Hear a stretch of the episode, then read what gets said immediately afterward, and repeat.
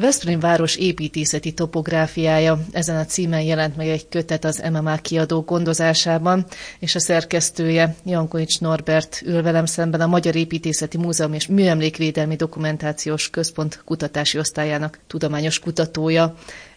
Azt hiszem, hogy ha ezt a címet meglátjuk, hogy Veszprém város építészeti topográfiája, az építészet már valami izgalmasat sejtett, de hogy a topográfia, az mégis mit jelent pontosan, talán egy kis magyarázatra szorul. Ez egy idegen szó, de nagyon remélem, hogy hamar átmegy építészettel kapcsolatban is a köztudatba. Tulajdonképpen, ha a görög jelentésből indulunk ki, akkor ugye egy helynek a leírását jelenti. Az építészeti topográfia ebből fakadóan egy hely építészetének a leírását, praktikusan pedig egy épületgyűjtemény. Tehát a történet úgy néz ki, hogy van egy település, egy megye, egy járás, ebben az esetben egy város, egy megyei jogú város, aminek a, az építészeti emlékeit lejárjuk, jegyzékbe foglaljuk, és aztán pedig egyenként feldolgozzuk. És nem csak az épületeket, hanem bármilyen épített területet, például köztereket, amik építészeti egységként értelmezhetőek, városrészeket, és ugyanide tartoznak mondjuk a hidak, a köztéri szobrok, tehát minden olyan objektum, ami épített, és az épített környezethez hozzátartozik. Ez egy nagyon időigényes munkának tűnik. Elsőre annak tűnhet, de mivel szerencsére ezt nem egyedül műveli az ember, hanem szerencsésen egy csapatban, ezért tulajdonképpen viszonylag gyorsan halad. A listázás mindenképpen, hiszen az egy egyszeri, kétszeri komolyabb és alaposabb bejárás, területi egységekre osztva, több kollega dobja össze a végén a listát, lesz egy ellenőrzés, és akkor gyakorlatilag elkezdődhet a feldolgozás. Mivel ugye egy épület sosem önmagában áll, hanem mindig van egy kontextusa, ezért például egy térnek a történetét feldolgozva óvatatlanul egy csomó adathoz jutunk, ami az összes épületre vonatkozik.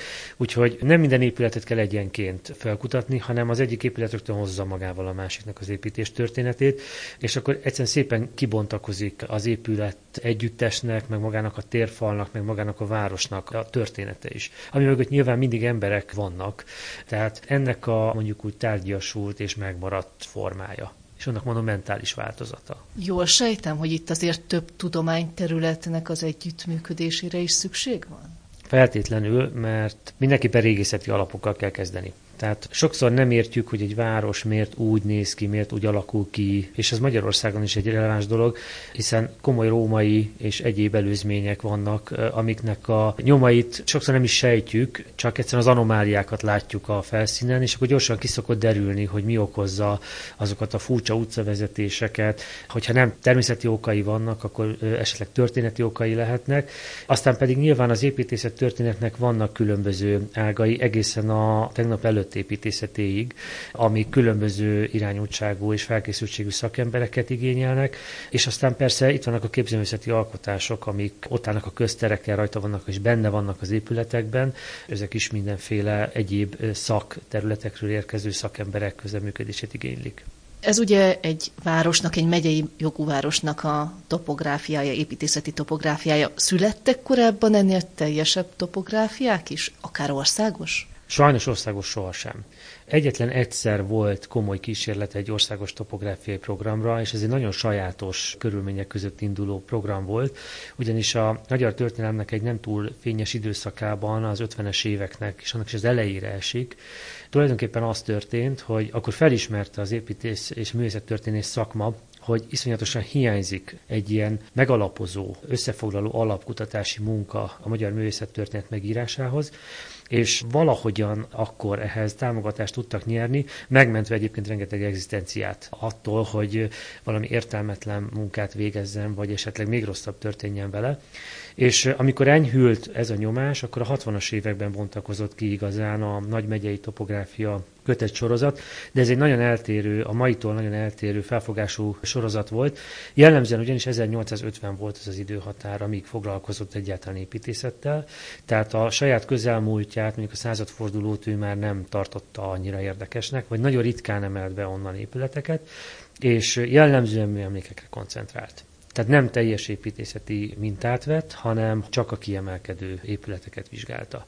Ez ugye nagyon sokat változott aztán a 20. század végére, Egyrészt bekerült mondjuk a, a szecesszió a historizmus, a mi értékítéletünk már sokkal megengedőbb ezekkel kapcsolatban, és aztán szépen kúsztunk felfelé az időbe, bekerült a korai modernizmus, és most már ott tartunk szerencsére, hogy a 60-as, 70-es évek modern építészete is a figyelmünk homlokterébe került. Ez még mindig egy kemény téma, mert hogy politikailag szintén egy terhelt időszakról van szó, de jó építészek minden korszakban voltak. Említette, hogy hidak, utcák, épületek bekerülnek egy ilyen topográfiába.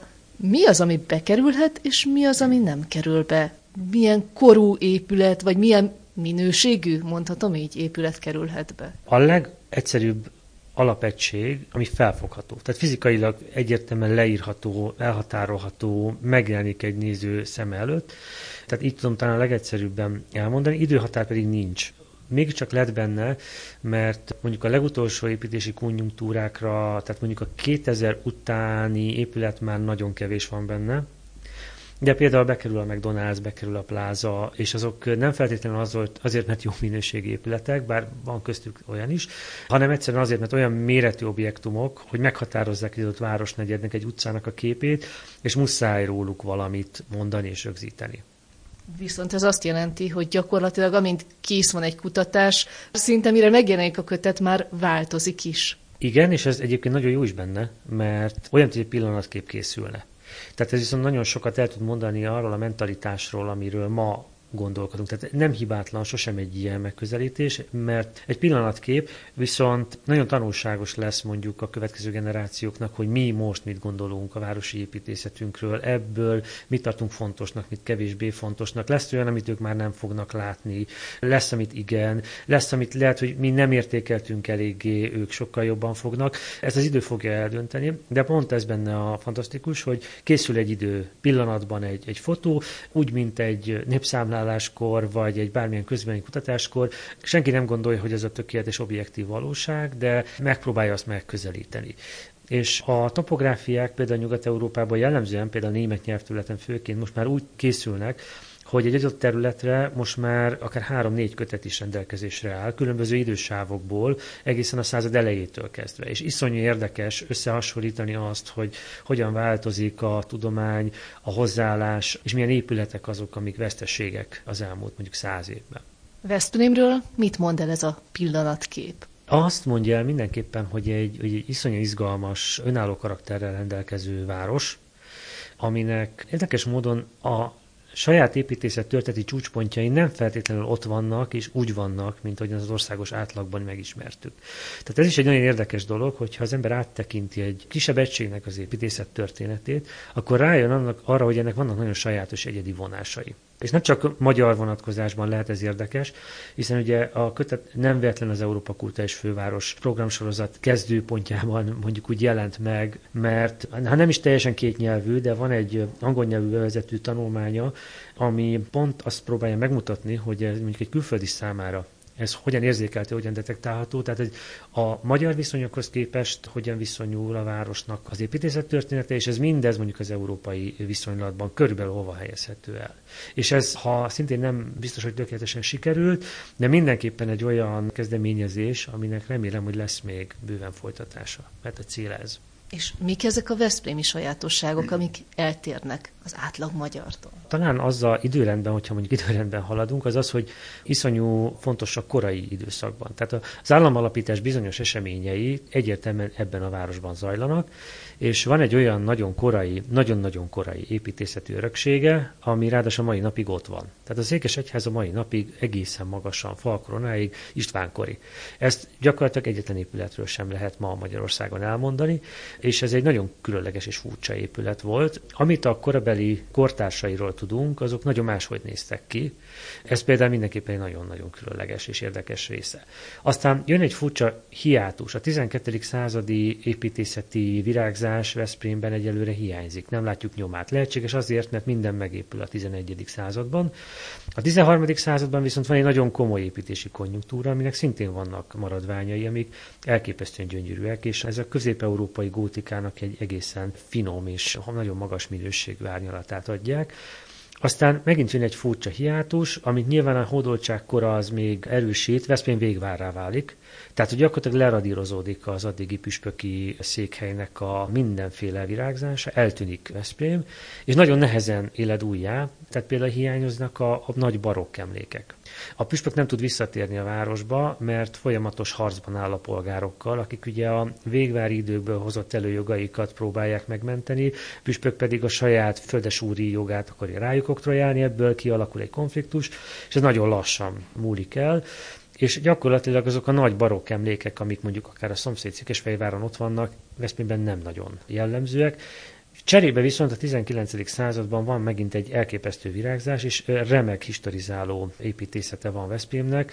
Egy házi is, és már világi is, mert ugye annak van egy nagyon komoly polgárosodó, urbanizálódó korszaka a századfordulón, és a századfordulós építészet ez valami egészen, egészen, egészen vonzó és különleges Veszprémben. És a másik, ami nagyon tanulságos, hogy elkezdődik egy urbanizálódási folyamat, amit szerintem a második világháború csak egy picit megszakít, de a második világháború utáni szocialista városfejlesztés valójában a századfordulón elindult folyamatot folytatja. Néha, és hát nem is néha elég gyakran vitatható módszerekkel, de mégiscsak megpróbál egy olyan nagy urbanisztikai, nagyon nagy léptékű, városnegyed léptékű fejlesztés végrehajtani, ami többé-kevésbé jól sikerül. Tehát ez a mostani modern belváros, aminek a 20 emeletes az egyik legikonikusabb épülete. Egy rettenetes pártfunkcionárius az, aki az egész mögött áll. Építészeti eredmény eredményei pedig vannak, de vitathatóak. Szóval ez például egy szintén nagyon érdekes dolog, mert Magyarországon kevés ilyen nagy léptékű régi városba berakott modern városközpont létesül ekkor. Említette, hogy az építkezések befolyásolják ezt a bizonyos képet, amit alkotunk, amit rögzítettek ebben a kötetben. De hát most is, már csak az Európa Kulturális Fővárosa projekt kapcsán is, meg attól függetlenül is rengeteg építkezés zajlik a városban mennyire befolyásolja ezt, mikor érdemes például egy új ilyen jellegű topográfiát alkotni? Hogyha megint csak a német példákra gondolok, akkor én azt gondolom, hogy a 20-30 évente.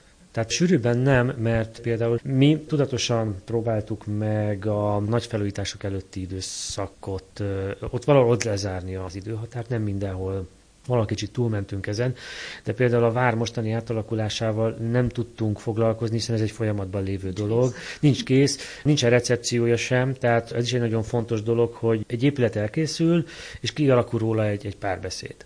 És ez a párbeszéd, ez, ez is nagyon fontos része az épület megítélésének, mert az első mindenkinek az alapízlése, hogy tetszik, nem tetszik, ezért tetszik, azért tetszik, de jó, hogyha erről elkezdünk beszélni, mert egy másik ember mást lát, felhívja a figyelmet olyan szempontokra, amik mondjuk egy épületben értékesek, de nem vettük észre, mert mondjuk a saját ízlésünk más preferál, és akkor egy sokkal objektív képet tudunk kialakítani. Vagy lehet, hogy valami elsőre nem tetszik, de van műszaki oka, amiért úgy valósult meg, és akkor egy idő után elfogadjuk, vagy még meg is szeretjük. Tehát, hogy egy új épülethez mindenképpen idő kell. Úgyhogy én azt mondom, hogy a 20-30 év múlva remélem neki lehet állni még egyszer. Jól értem, hogy ez egy pillanatkép, de azért gyakorlatilag a történelmi építészeti rétegekbe leás ettől még, tehát a múltból is kapunk képet. Pont ez a másik cél, hogy az építészetet, meg az egész művészet történetet egy folyamatnak ábrázolja. Tehát ez nem most kezdődött, hanem iszonyú régen, és nincs vége. Tehát, hogy ennek a folyamatában vagyunk, és egyszerűen nincs olyan, hogy a régi épület értékesebb, az új épület kevésbé értékes. A régi épület értékét nyilvánvalóan feltétlenül emeli a régisége. Tehát, hogy előbb említett Székesegyház egy olyan különleges épület, ami Magyarországon nincs még egy. Tehát ez egy pótolhatatlan veszteség lenne egy ilyennek az elpusztítása, és lehet, hogy mondjuk egy panelház nem hiányozna annyira, de az épület értékes, és mindegyik, mindegyik épület értékes, és mindegyik épülettel valahogy ugyanúgy kell bánni, amikor elemzem, meg megközelítem, és egy történeti folyamat részeként is felfogni, mert mindenképpen az. És e, nyilvánvalóan ez a valamiféle ilyen identitásképzésnek is az alapja. Az épületek mellett elmegyünk nem nézünk föl sokszor rájuk, ami szintén nagyon rossz dolog, nem nézzük meg őket, mert természetesnek veszük a létezésüket, holott az adott város, amiben mondjuk élünk, vagy amihez kötődünk, annak nagyon is hozzátartoznak a történetéhez, így pedig mindenképpen hatnak a mi saját személyes történetünkre is. Tehát, hogy ennek egyfajta ilyen, ilyen kiaknázása is cél, pontosan ezért is van felrajzolva így ez az ív, hogy használható legyen ez a kötet mondjuk egy Veszprémi gimnáziumi töri órán, hogy nézd meg a te házadnak a történetét, és akkor illesz be azt a település történetében, mert ez mindenképpen egyfajta identitásképző erő kik mire használhatják ezt a kötetet. Az biztos, hogyha én egy Veszprémi lakos lennék, akkor egyből elkezdeném bújni, hogy benne van-e az az épület, amiben én lakok, hogyan szerepel benne. Igen, eddig csak azt kaptuk meg, hogy az ő háza nincs, nincs. vagy hogy miért nincs, és hogy miért ilyen rövid. Igen, tehát, hogy, de nem, tehát tényleg, tehát ez egy fontos, fontos dolog, mert nem csak egy tudományos kiadvány, hanem vállaltan turisztikai, vállaltan oktatási segédanyag. Egyszerűen én azt gondolom, hogy ma már nem lehet csak tudományos műveket gyártani. Tehát, hogy muszáj az ismeretterjesztésnek azt a szintjét mondjuk megteremteni, amiket angol száz országokban szerintem egész jól megy, de Németországban is. Hogy egy olyan nyelven szólni a nagyobb közönséghez, amit ért, amit érdekesnek talál, de mindenképpen tudományos igényességű.